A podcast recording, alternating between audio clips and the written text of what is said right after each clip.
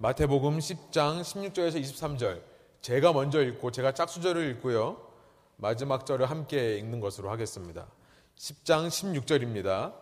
보라 내가 너희를 보냄이 양을 이리 가운데로 보낸 것 같도다. 그러므로 너희는 뱀같이 지혜롭고 비둘기같이 순결하라. 사람들을 삼가라. 그들이 너희를 공회에 넘겨주겠고 그들의 회당에서 채찍질하리라. 또 너희가 나로 말미암아 총독들과 임금들 앞에 끌려가리니 이는 그들과 이방인들에게 증거가 되게 하려 하심이라. 너희를 넘겨줄 때에 어떻게 또는 무엇을 말할까 염려하지 말라. 그때에 너희에게 할 말을 주시리니 말하는 이는 너희가 아니라 너희 속에서 말씀하시는 이 곧 너희 아버지의 성령이시니라. 장차 형제 형제를 아버지가 자식을 죽는 데에 내주며 자식들이 부모를 대적하여 죽게 하리라. 또 너희가 내 이름으로 말미암아 모든 사람에게 미움을 받을 것이나 끝까지 견디는 자는 구원을 얻으리라. 이 동네에서 너희를 박해하거든 저 동네로 피하라. 내가 진실로 너희에게 이르노니 이스라엘의 모든 동네를 다 다니지 못하여 인자가 오리라. 아멘. 함께 앉아서 기도하고 말씀 나누겠습니다. 그렇습니다, 주님. 제가 지금 읽은 말씀처럼 주님께서 오실 날을 저희가 소망하며 바라보며 하루하루 살아갑니다. 주님께서 저희와 함께 해주셔서 이 시간 다시 오실 주님의 그 음성이 선포될 때에 이것을 사람이 기록한 말로 사람이 전하는 말로 받지 않고 주님의 음성으로 듣고 그 뒤를 쫓아갈 수 있는 저희의 양들 될 수 있도록 인도하여 주시며 그런 저희의 삶 가운데 주님께서 이루시기 원하는 미션들과 임무들을 성실하게 수행하는 청지기가 되어 이 땅에서 주님의 마음을 기쁘게 하는 자들로 살아가게 하여 주십시오. 감사드리며 예수 그리스도의 이름으로 기도합니다. 아멘. 어, 세상의 모든 제품은요, 이 product, 모든 제품들은 그 만드는 과정 가운데 절대 빼놓을 수 없는 것이 뭐냐면 testing입니다. 시험하는 거예요. testing process. 아무리 단순한 소프트웨어나 우리 전화기에 있는 단순한 그 스마트폰의 앱 같은 것도요, 수많은 테스트를 걸쳐서 출시되는 것이죠. 우리 이제 뭐 아이폰이 또 새로 나온다고 하는데 소비자가 이렇게 받아보기 전까지는 수많은 testing과 수많은 trial들을 한 다음에 나오는 것이죠.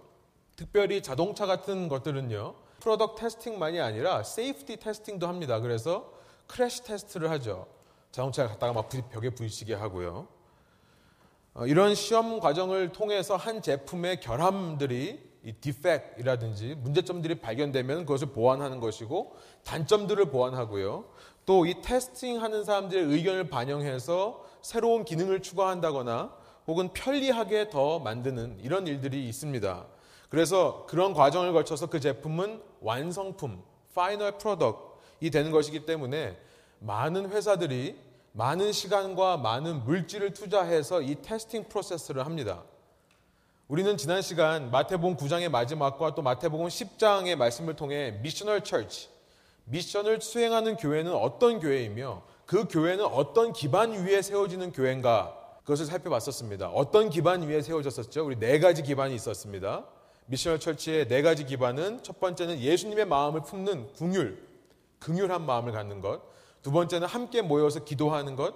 세 번째는 기도하면서 우리의 권위, 하나님께서 우리에게 어떤 사람을 맡겨주셨고 어떤 사람을 섬기게 해주셨는가를 분별하면서 섬기는 것이죠. 그리고 마지막으로 그렇게 함께 모여있는 공동체. 이것이 중요하다. 그 말씀을 나눴습니다. 그 기반 위에서 우리는 지난 시간 또 무엇을 살펴봤냐면 우리가 누구를 섬겨야 되는가, 후의 문제, 그리고 그 사람한테 가서 무엇을 해야 되는가, 무엇을 말하고 무엇을 행해야 되는가, what의 문제, 그리고 이것을 하는 데 있어서 우리가 어떤 마음가짐으로 how의 문제 그것을 살펴봤었죠.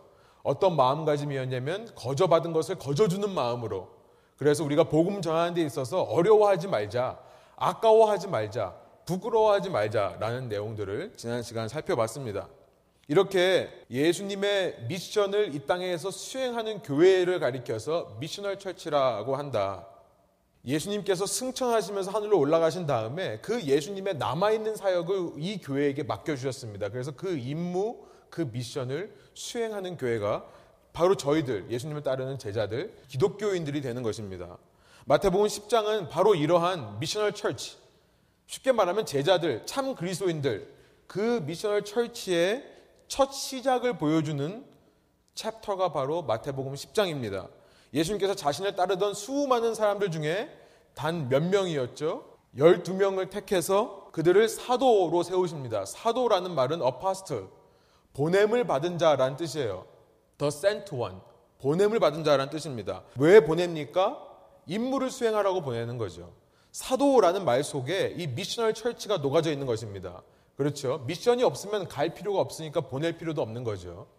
그러니까 예수님께서 지금 이 10장을 통해 missional church의 시작을 보여주신다고 해도 과언이 아닌 것입니다. 이제 이 열두 사도를 중심으로 해서요. 물론 한 명이 빠지긴 합니다. 가룟 유다 한 명이 빠지긴 하지만 이 열두 명을 중심으로 해서 초대 교회가 생겨나고 그 초대 교회가 이후 오늘날 우리 교회까지도 이어지는 것이죠. 이 시대의 수많은 역사 가운데 수많은 교회들로 증가하고 성장해가는 역사들이 있었던 것입니다. 그런데 우리가 이런 교회를 생각하면서 미셔널 철치에 대해서 생각하면서 잊지 말아야 되는 것은 뭐냐면 이 땅에 있는 교회는요, 아직 완성품이 아니라는 거예요. 아직 이 땅에 있는 교회는 final product가 아니라는 것을 우리가 기억해야 된다는 것입니다. 많은 사람들이 이 땅에 있는 교회가 완성된 것이라고 생각하기 때문에 어쩌면 완전하지 못한 교회의 모습을 발견할 때마다 혼란스러워 하는 것 같아요. 어쩌면 그렇게 완성되지 못한 교회의 모습들을 볼 때마다 교회에 대해, 예수님에 대해, 신앙에 대해 실망하거나 더 나아가서 내가 예수 괜히 믿었나 보다. 신앙에서 떠나게 되는 일도 있는 것 같습니다. 그러나 교회를 바라볼 때 우리가 기억해야 되는 것은 아직 final product가 아니라는 거죠. 교회의 완성은 언제 이루어집니까? 우리가 믿는 것은 예수님 다시 오실 그때 이 교회가 완성된다는 것을 믿습니다. 그러니까 여러분 missional church가 존재하는 목적은요. 실은 이 땅에 나아가서 이 땅에 있는 사람들을 잘 섬기는 것만이 아닌 거예요. 사실 우리는 이 process를 거치면서 final product가 되면요. 다시 오실 주님과 함께 연합하기 위해 우리가 이 땅에서 지금 준비하는 과정 속에 있다는 것입니다.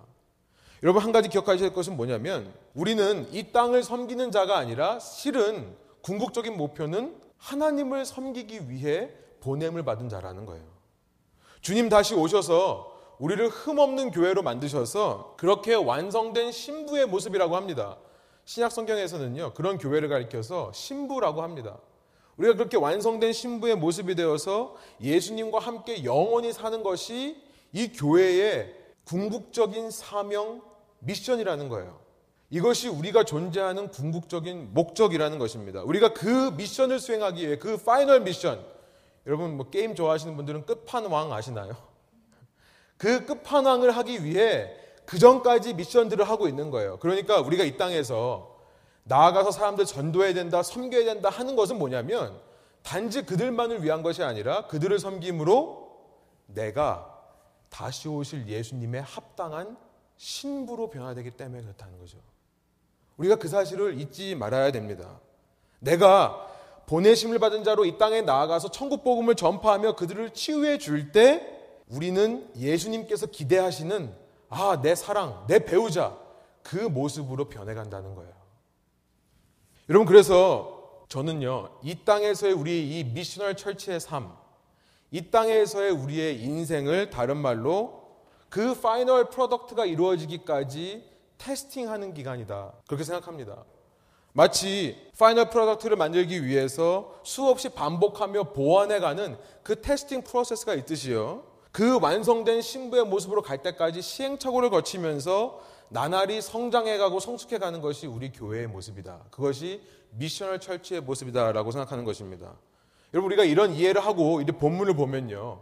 오늘 본문 16절에서 예수님께서 왜 이렇게 희한한 말씀을 하시는지 조금 더 이해를 할 수 있을 거라 생각합니다. 우리 16절의 말씀 노란 글씨 써 있는 거 한번 읽어 볼까요? 보라, 내가 너희를 보냄이 양을 이리 가운데로 보냄과 같도다. 예, 거기까지요. 이제 예수님께서는 제자들에게 아까 말씀드린 대로 missional church의 foundation, 그 네 가지 foundation을 말씀하셨고요. 그 다음에 그 틀을 말씀하셨습니다. 누구한테 가서 뭘 해야 되고 어떻게 해야 되는지를 말씀하셨어요. 그리고 나서 열두 사도를 보내는데요. 아니 완벽한 hunter의 모습으로 정말 사냥꾼의 모습으로 이리가 되어서 정말 양 보이기만 해봐라 내가 잡아먹을 거다라는 기세로 보내시는 게 아니라요 거꾸로예요 오히려 그렇게 사냥꾼 이리들이 가득한 세상으로 어떤 모습으로 보낸다고요? 양처럼 보내신다고요. 이것이 이해가 안 되는 것입니다. 왜 예수님께서 이렇게 우리를 보내시는가? 아니, 이왕 보내실 거면 정말 싸울 수 있게 무슨 무기를 갖추고 능력을 갖춘 다음에 보내시지. 그렇게 세상에 있는 늑대들의 일용할 양식으로 보내시는가? 그렇죠. 우리가 나가면요, 세상들은, 야, 밥이다, 왔다. 먹자, 이럴 거예요. 그렇죠. 왜 예수님은 제자들을 먹잇감처럼 보내시냐는 거예요. 심지어 더 나가서 예수님이 이런 말씀 하십니다. 17절, 18절이에요. 제가 한번 읽어드릴게요. 사람들을 삼가라. 그들이 너희를 공회에 넘겨주겠고 그들의 회당에서 채찍질하리라. 또 너희가 나로 말미암아 총독들과 임금들 앞에 끌려가리니 이는 그들과 이방인들에게 증거가 되게 하려 하심이라. 17절로 다시 가보니까 사람들을 삼가라. 그 이리들은 바로 사람들이라고 표현하고 계십니다. 그렇죠? 그 이리들이 우리를 기다리고 있는 이리들이 사람들이래요. 그들은 공회에 넘겨주어서 우리를 채찍질하고 또 총독들과 로마의 총독들과 이방 왕들에게 넘겨준다라는 말씀을 지금 하고 있는데요. 그런 거로 봤을 때 이 사람들은 유대 민족 동족이었던 당시 제자들의 동족이었던 유대인 사람들이었다는 것을 우리가 생각해 볼 수 있습니다. 그렇죠? 지금 예수님께서는 갈릴리 지역에 머물러 있으면서 그 갈릴리에 있는 제자들이 먼저 만나는 사람들은 동족 유대인들입니다. 그런데 그들이 제자를 잡아다가 공회에 넘겨서 채찍질을 한다는 말씀을 하시는 거예요. 그리고 나서 그들을 로마 총독에게 넘겨준다. 지금 예수님은 단지 이때 이 12명에게 일어날 일들을 말씀하시는 것이 아니죠.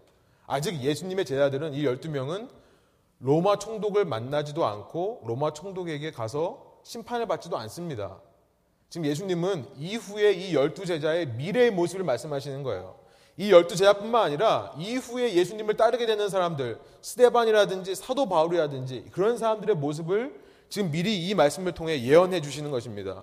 그리고 나서 이방인 사람들 앞에 끌려가서 그들 앞에서 증거가 된다라고 18절이 말씀하세요. 여러분 이 증거라는 마르투리온이라는 말에서 영어의 martyr, 순교자라는 말이 나왔죠.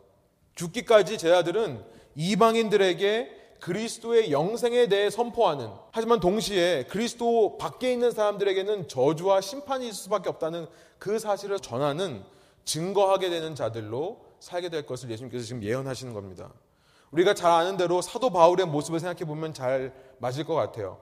이 17절, 18절의 말씀은 사실은 사도 바울에게 딱 맞아 떨어지는 말씀입니다. 그렇죠? 유대인들은 신명기 25장의 말씀에 근거해서요. 여러분 주부에 있습니다. 누군가를 채찍질할 때 공회에서 아무리 나쁜 일을 한 사람이라 하더라도 40번 이상을 치지를 않습니다. 왜냐하면 그게 치면 거기 있죠. 그 형제를 우리가 업신여긴 것이 될까봐 법적으로 신명기 25장이 그렇게 말씀하고 있어요. 그렇기 때문에 공회에서 판결하는 것 중에 가장 많이 맞는 것은 뭐냐면 39번 맞는 형이에요. 사도 바울은 고린도후서 11장 주보에 있습니다. 거기 보면 자기는 그렇게 39번씩 맞는 것을 5번이나 맞았다라고 얘기해요. 그리고 23절 바로 앞절에 보면 39번보다 덜 맞는 것, 뭐 한두 번 맞는 것은 수도 없이 많이 맞았다라고 기록하고 있습니다. 그는 결국 그렇게 맞다가 로마의 총독들에게 끌려가요. 사도행전을 통해 잘 아는 대로 갈리오라든지 벨릭스라든지 이런 사람들이 끌려가서요. 결국에는 그 왕 앞에서 심판을 받습니다. 시저 왕이죠. 로마의 황제였던 시저 앞에서 심판을 받습니다. 이런 일을 통해 사도 바울은 땅 끝까지 이르러 내 증인이 되라라고 말씀하신 예수님의 그 사도행전 1장 8절의 말씀을 순종하게 되는 거예요. 또한 제자들은요. 사도 바울뿐만 아니라 제자들은 세상으로부터 세상에 있는 사람들로부터 핍박을 받는 것만이 아니라 형제로부터 또 가족으로부터도 핍박과 죽음의 위협까지도 당하게 된다는 것을 예수님께서 21절과 22절에 말씀하십니다. 지금 현재도 이 무슬림 국가들, 이슬람을 믿는 나라들에게서 일어나는 일이죠. 우리 선교사님들이 가서 복음을 전하면요. 그래서 어떤 한 아들이나 딸이 복음을 영접하게 되면 그 부모님이 이 아들, 딸을 죽이려고 하는 것들이 지금 현재 일어나고 있습니다. 21절, 22절 제가 한번 읽어볼게요. 장차 형제가 형제를 아버지가 자식을 죽는 데에 내주며 자식들이 부모를 대적하여 죽게 하리라. 또 너희가 내 이름으로 말미암아 모든 사람에게 미움을 받을 것이나 끝까지 견디는 자는 구원을 얻으리라. 이렇게 말씀하시는 거예요. 좀 길게 얘기했습니다만 계속해서 우리는 이 질문이 드는 거예요. 왜 예수님은 제 아들을 보내시면서 늑대 속으로 가는 양처럼 보내시는가? 왜 제자들에게 이런 고난이 있어야 되는가? 왜 이 땅에서 주님의 미션을 감당해야 되는 미션을 철치는 계속해서 이런 테스팅 프로세스를 겪어야만 하는가? 질문해 보는 것입니다.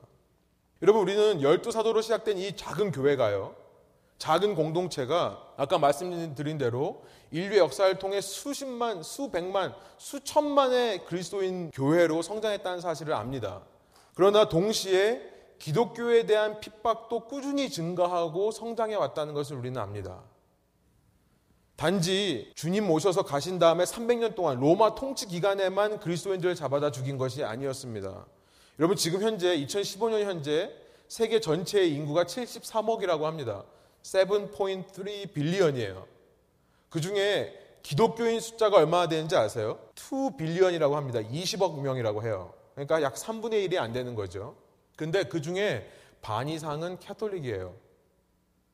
그러면 개신교 숫자를 넉넉히 잡아서 대학원 사람들이 얼마라고 보냐면 1 billion이라고 봅니다. 10억 명이라고 봐요. 전 세계 70억 인구 중에요. 73억 중에요. 그런데 2015년 현재 정확하게는 모르겠지만 2014년 통계로 보면요. 지금 현재 예수 그리스도라는 이름 때문에 물리적인 핍박을 받는 사람, physical persecution을 받는 사람의 숫자가 얼마인 줄 아세요? 200 million이라고 그래요. 그러니까 한국말로 하면 2억 명이라는 거예요. 여러분 10억 명 중에 2억 명이 지금 핍박을 받고 있는 시대입니다. 지금 저희가 사는 시대가요. 5분의 1이죠. 5명 중에 1명은 지금 예수님 때문에 목숨이 위태로운 상황에 있다는 거죠. 최근에 2015년 들어, 그러니까 2014년부터 아이시스의 영향력이 더 커져서 이 숫자가 훨씬 더 증가했을 거라고 사람들이 생각을 합니다. 우리가 지금 살고 있는 땅이 그렇다는 거예요. 이 시대가 그렇다는 것입니다.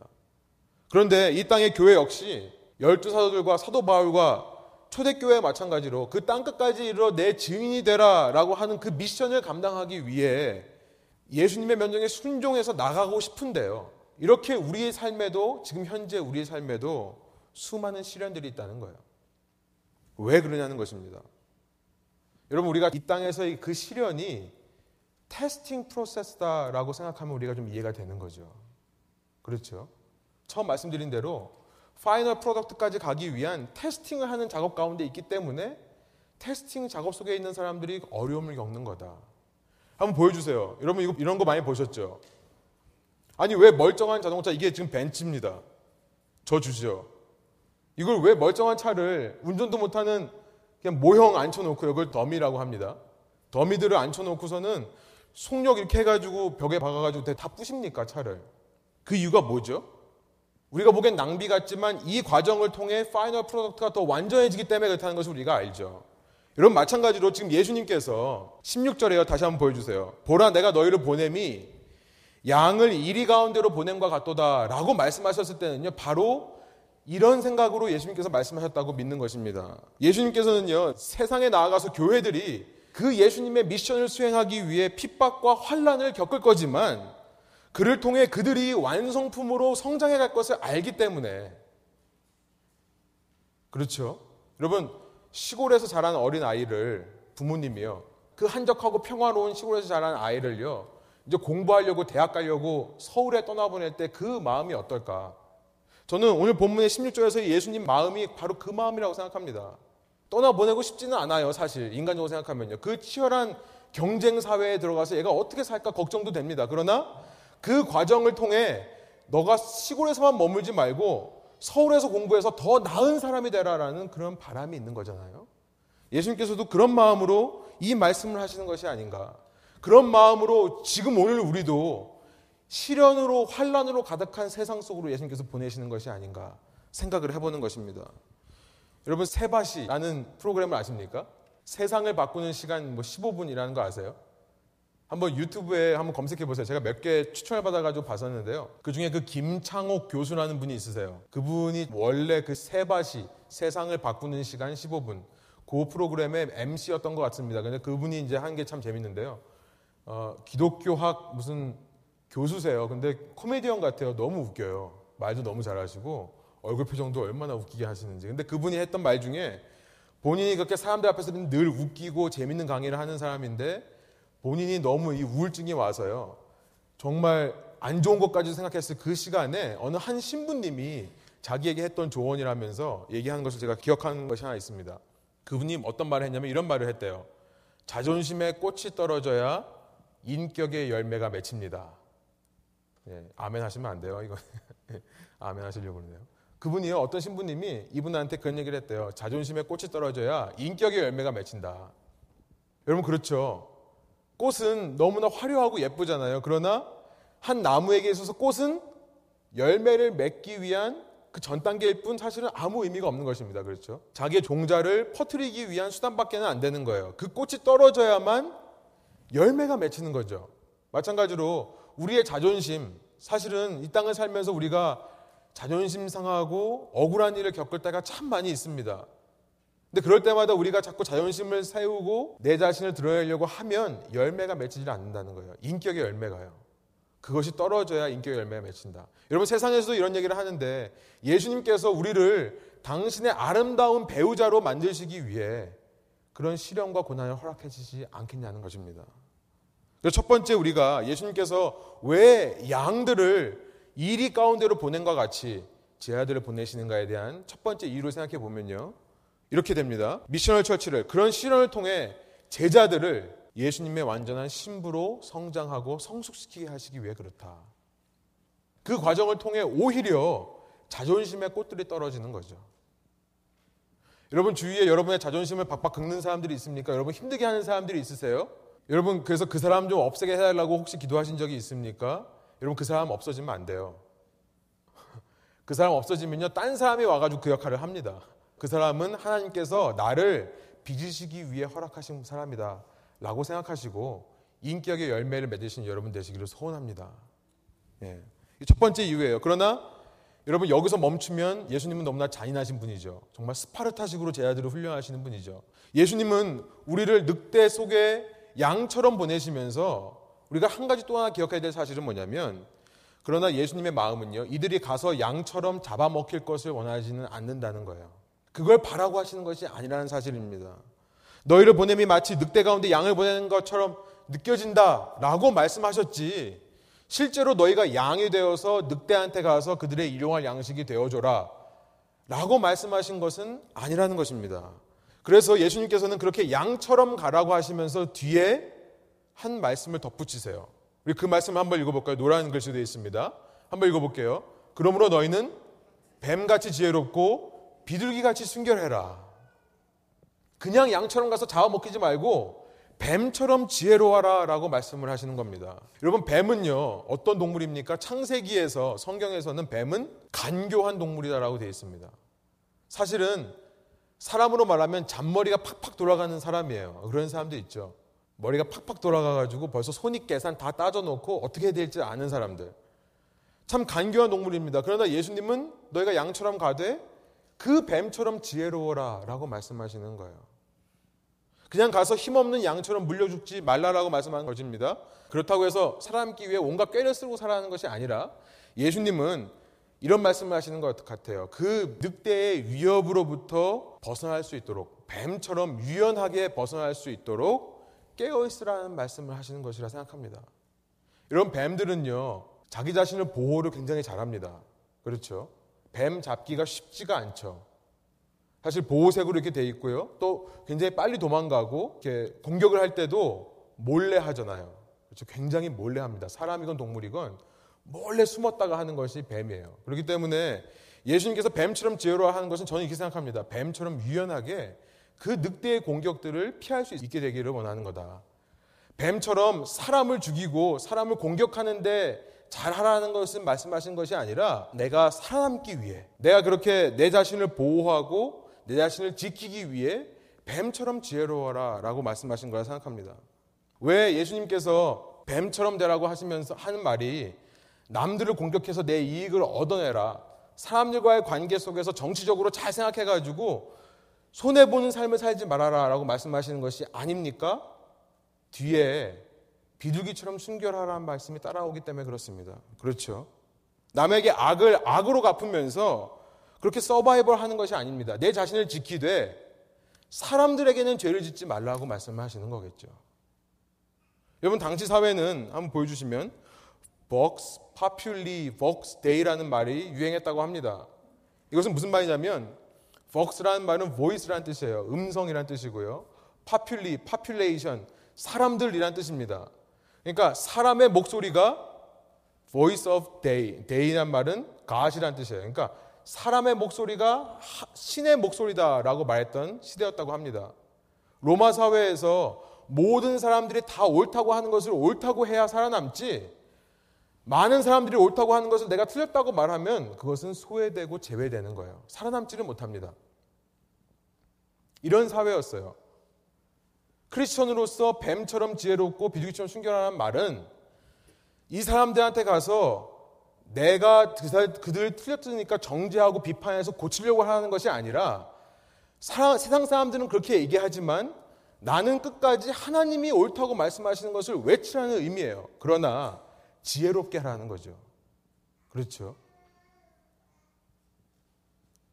우리 어, 동성애가 많은 이슈가 되고 있습니다만 사실은 미국에서부터 미국도 그렇고 한국도 그렇고 이 셀러브레이트 어떤 연예인들이 TV에 나와서 지금은 동성애를 반대하는 말을 하면 큰일 나는 세대예요. 그러니까 연예인들이 많은 사람들이 말하는 정치인들도 마찬가지고요. 많은 사람들이 얘기하는 것을 옳다라고 얘기를 합니다.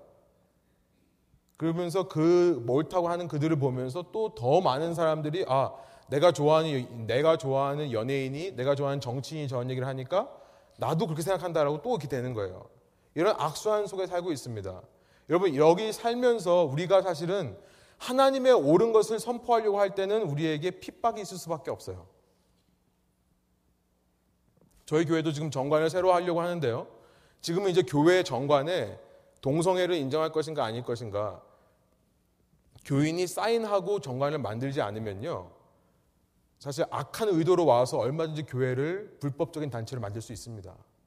여러분 보셨잖아요. 킴 데이비스라는 사람이 그분이 뭐 어땠건 간에 사실 그렇게 말하는 것은 잘못된 거죠. 그러나 그 말한 것 때문에 지금 감옥에 가는 실정이에요.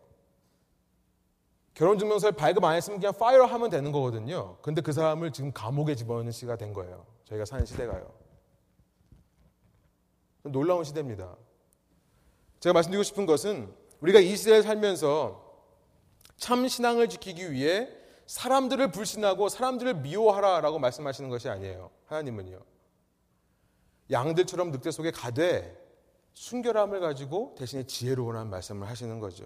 오직 신뢰는 하나님께만 신뢰하는 모습을 보이되 사람들을 섬기며 사랑을 베풀며 살라는 말씀을 하신 것 같습니다. 여러분 그런 근본적인 하나님에 대한 신뢰가 비둘기라고 표현되어 있다고 생각합니다. 그 비둘기는 마태복음 3장에서 성령을 가리킬 때 사용되었던 표현이었죠. 오직 하나님만을 바라보는 그 비둘기 같은 신앙, 그 순전한 신앙을 지키면서 사람과 사람들의 핍박과 박해를 이겨내라는 말씀으로 이해할 수 있는 것입니다. 여러분 그럴 때 놀랍게도 그 성령께서요 우리와 함께 해주세요. 그러면서 그 성령께서 우리에게 어떻게 지혜롭게 이 상황을 모면할 수 있는지, 어떻게 그들의 핍박을 벗어날 수 있는지 친히 말씀해 주신다고 오늘 본문이 약속해 주십니다. 19절, 20절이에요. 우리 한번 한 목소리로 좀 힘차게 이 말씀을 의지하는 마음으로 함께 한번 읽어볼까요? 19절, 20절입니다. 너희를 넘겨줄 때에 어떻게 또는 무엇을 말할까 염려하지 말라. 그때 너희에게 할 말을 주시리니 말하는 이는 너희가 아니라 너희 속에서 말씀하시는 이 곧 너희 아버지의 성령이시니라. 여러분 이것이 뱀처럼 지혜롭고 비둘기처럼 순결한 것입니다. 사복음서에서 마태, 마가, 누가, 요한 사복음에서 박음서 공통적으로 예수님께서 제 아들에게요. 너희가 이런 상황에 있을 때는 반드시 너희에게 성령께서 함께 하시겠다 말씀해 준 적이 있습니다. 여러분 어떤 상황인지 아십니까? 어려움을 당할 때예요. 고난을 당할 때. 너희가 내 이름으로 어려움을 당하는 그 순간에는 성령께서 너희와 반드시 함께 해주시겠다 약속해 주신 것입니다. 우리가 아는 대로 요한복음 14장에 이런 말씀이 있죠. 제가 한번 읽어드릴게요. 그는 진리의 영이라 성령에 가르쳐서 말씀하시는 거예요. 세상은 그를 세상은 능히 그를 받지 못하나니 이는 그를 보지도 못하고 알지도 못함이라. 그러나 너희는 그를 아나니 그는 너희와 함께 거하시며 또 너희 속에 계시겠습니다. 18절 우리 한 목소리 한번 읽어볼까요? 내가 너희를 고아와 같이 버려두지 아니하고 너희에게로 오리라. 어려움 당하는 순간에 우리를 고아처럼 버려주지 않고 우리와 함께 하시는 분이 성령이라는 것입니다. 그래서 여러분 그 성령으로 말미암아 우리가 그 상황을 모면할 수 있는 지혜가 생길 뿐만 아니라요. 여러분 이런 과정을 거쳐서 그 성령으로 말미암아 우리는 이 땅의 모든 시련과 핍박과 환란을 견디는 자가 되는 거예요. 견뎌서요. 결국은 구원받게 되는 복을 소유하게 되는 줄 믿습니다. 이것이 22절의 말씀이에요. 우리 한번 다시 한번 22절 한, 목소리로 한번 읽어볼까요? 또 너희가 내 이름으로 말미암아 모든 사람에게 미움을 받을 것이나 끝까지 견디는 자는 구원을 얻으리라. 어떻게 끝까지 견딘다고요? 성령님에 의해서. 우리와 함께 하신 성령에 의해서요. 여러분 그러니까 이제까지 말씀을 정리해 보면 예수님께서 제 아들을 이제 그 미션 필드로 내보내시는데요. 그 필드에는 여러 가지 고난과 시련들이 기다리고 있습니다. 그렇게 시련이 있는 이유 첫 번째는 뭐였냐면 그 시련을 통해 우리를 예수님의 완전한 성숙한 신부로 성숙시키 성장하게끔 하기 위해서고 두 번째는 뭐냐면 그러한 시련들 속에서 제자들은요 이 미셔널 철치는요 성령의 임재를 경험하여 끝까지 견딜 수 있기 때문에 그렇다는 거죠. 그렇게 끝까지 견딤을 통해 결국에는 구원에 이르게 되는 복을 주시기 위해 우리를 이리 가운데 양처럼 예수님께서 보내신다는 것을 우리가 알게 되는 것입니다. 두 번째 이거 이거예요. 성령의 임재를 경험하여 끝까지 견디고 그렇게 견딤을 말미암아 구원의 복을 얻도록 하시기 위해 그렇다. 여러분 가운데 혹시 지금 어, 어두운 터널을 지난 것 같은 느낌을 받으시는 분들이 있으십니까? 우리 아까 이순 전도사님, 이순 성도님 기, 어, 기도했지만 다치고 아프고 몸이 건강하지 못해 힘드신 분들이 있으세요? 자녀들이, 부모들이, 내가 아는 친구들이, 사랑하는 사람들이 아픔을 겪기 때문에 마음이 힘드신 분들이 있습니까? 경제적으로. 여러 가지 이유로 어려운 시기를 지나시는 분들이 있다면 여러분 이 말씀으로 소망을 얻으시는 이 시간 되기를 소원합니다. 여러분 이 순간이 바로 성령께서 여러분에게 그 어느 때보다 더 친밀하게 임하시고 역사하시는 순간이라 믿으시기 바래요. 오히려 내가 평안하다, 평안하다, 안전하다, 안전하다 할 때는요. 오히려 멸망이 갑자기 불어닥칠 수 있습니다. 디모데 아, 데살로니가 전서 5장 3절에 이런 말씀이 있어요. 그들이 평안하다, 안전하다 할 그때에 임신한 여자에게 해산의 고통이 이름과 같이 멸망이 갑자기 그들에게 이르리니 결코 피하지 못하리라. 여러분 우리는 정말 우리가 평안하기만 하다면 내 인생 내가 계획한 대로 다 되기만 한다면요. 우리는 오히려 정말 내가 예수님의 미션을 이어받아서 이 땅에서 미션을 수행하는 미션을 철치가 맞는가 질문해 봐야 됩니다. 진정으로 내가 예수님을 따르는 사람이 맞는가? 예수님이 진정 나를 일 가운데로 보내신 것이 맞는가? 고민해 봐야 된다는 겁니다. 오히려 여러분 고난의 순간에 주님과 더 가까워지시는 신앙의 성숙을 이루시는 여러분 되시기를 소원합니다. 마지막 세 번째로요. 그러나 중요한 것은 이 말씀을 하시는데 예수님께서요. 18절과 22절에 이 말씀을 하신다는 것이 중요합니다. 나로 말미암아 나로 말미암아 너희가 나가서 핍박을 받되 나로 말미암아 22절에 내 이름으로 말미암아 내 영광을 추구하다가 내 욕심을 채우려고 하다가 받는 고난과 핍박에 대해 말씀하시는 것이 아닙니다. 오직 예수님의 이름을 위해 그 예수님의 이름을 영광되게 하려다가 받는 환란과 고난에 대해서 말씀하시는 거예요. 너희가 이리 가운데 가는 양과 같다는 말씀은 바로 그것을 하시는 겁니다. 너희가 세상에 나가서 내 이름의 영광을 드러내려고 하면 세상이 나를 먼저 미워했기 때문에 너희들을 미워할 거다. 지금 그 말씀을 하고 있는 것입니다. 우리가 다른 것 때문에 받는 고난과 핍박을 말하는 것이 아니에요. 여러분 그렇기 때문에 세상에 나가서 우리가 예수님 때문에 핍박을 받을 때 우리의 발걸음이 가벼워질 수 있는 것입니다. 지난 시간 말씀드린 대로요. 영광이 손해를 봐도요. 내 영광 손해 보는 게 아니라 손해를 봐도 예수님의 영광이 깎여 나가는 거예요. 그런 마음을 가질 때 우리 마음이 가벼워지는 것입니다. 왜 나한테 이런 일이 일어날까 고민하고 집중하는 것보다는 아 그래 여기서 아니면 내 발에 먼지를 떨어버리고 다음 마을로 가는 것입니다. 오늘 본문에도 똑같은 말씀을 하세요. 23절입니다. 우리 한번 노란 글씨를 한번 읽어볼까요? 이 동네에서 너희를 박해하거든 저 동네로 피하라. 예수님은 우리가 뱀처럼 지혜롭고 비둘기처럼 순결을 지키되 그렇게 순결함을 지혜와 순결을 유지하면서 늑대들 속에서 악으로 악을 갚지 않고요. 살아남을 수 있는 구체적인 방법에 대해서 이렇게 말씀해 주시는 거예요. 박해를 당하거든 다른 동네로 가라는 거예요. 예수님께서는 마태복음 7장 6절에서도 너희 귀한 것을 돼지에게 던지지 말고 너희 보물을 개에게 주지 말라.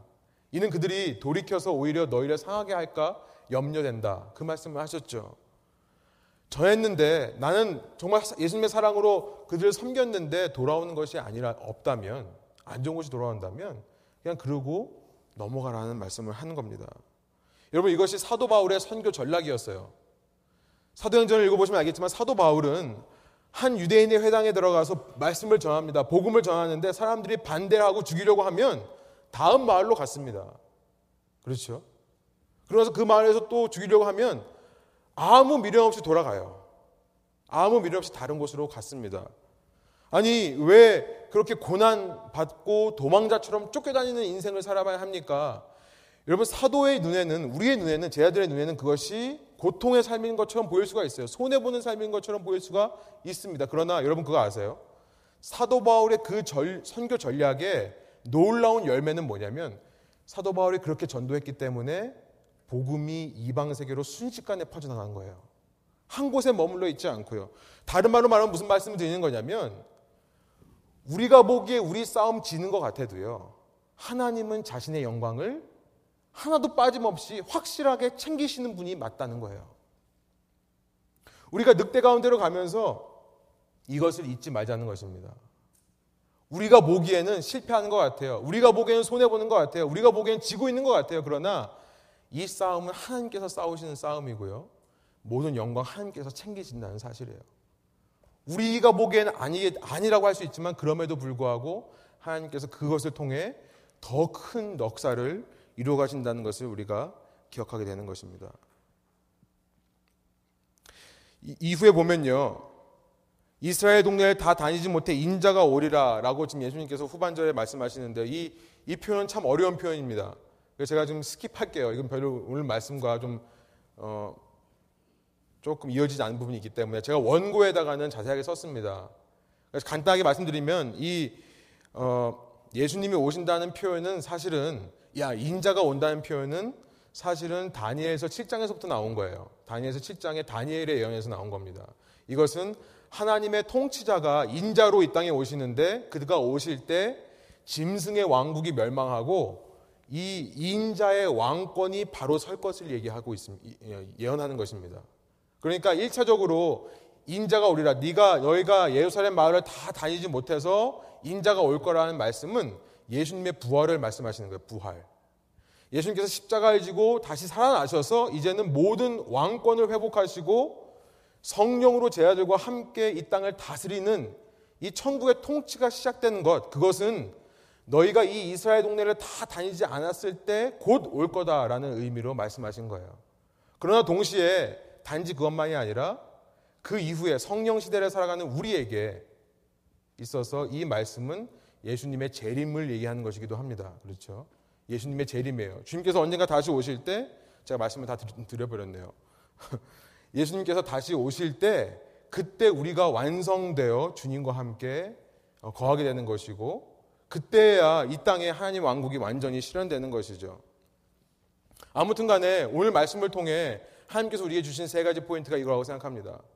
여러분 마지막 포인트를 제가 한 가지만 더 말씀드리고 마치기 원하는데요. 찰스 스펄전이 했던 말을 제가 여러분에게 좀 비슷하게 아마 이런 얘기를 했었는데 제가 그것을 말씀드리고 말씀을 마치려고 합니다. 어, 어떤 쓰러지지 않는 등대를 만든 사람이 있다고 한번 생각해 보세요. 이 사람이 모든 테크놀로지와 첨단 어, 장비를 사용해서 어떠한 폭풍이 와도 빛을 비춰줄 수 있는 이 등대를 만들었다고 생각해 보십시오. 여러분 이 사람은요 폭풍을 손꼽아 기다리는 줄 믿습니다. 그렇죠? 그렇겠죠. 이 사람은요, 그냥 폭풍이 아니라 인생 최고의 폭풍을 오히려 기대할 거예요. 왜냐하면 그 폭풍이 와야 내가 이렇게 모든 것을 쏟아부어서 그 밭에 감춘 보화를 발견하고 내 소유를 팔아서 그 밭을 산 사람이에요. 이것이 진짜로 의미가 있는 건지 아닌지를 증명할 수 있는 기회이기 때문에 그래요. 그 폭풍이 와야 이것이 드러나기 때문에 그렇습니다. 그렇지 않습니까?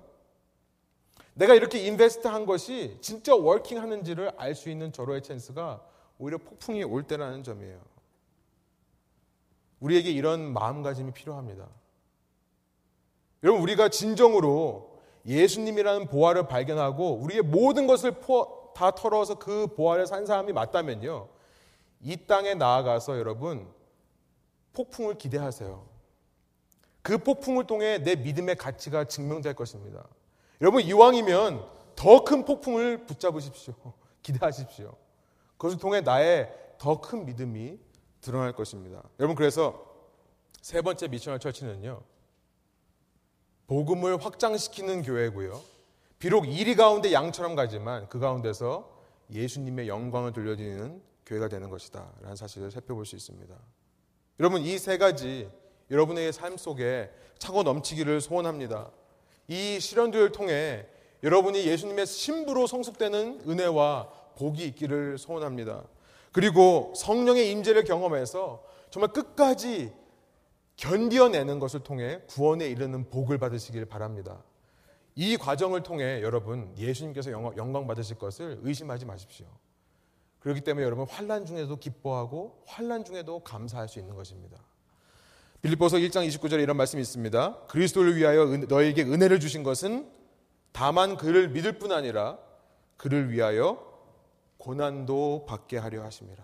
우리에게 예수님의 은혜를 주신 것은 단지 믿고 구원에 이르는 것만이 아니라 고난을 받아서 그 고난을 통해 주님의 길을 따르며 주님의 영광에 동참하는 것임을 제가 믿고 이 말씀을 정합니다. 함께 이 말씀을 통해 인생의 소망과 목적과 의미를 발견하신 여러분 되시기를 간절히 소원합니다. 함께 기도하시겠습니다.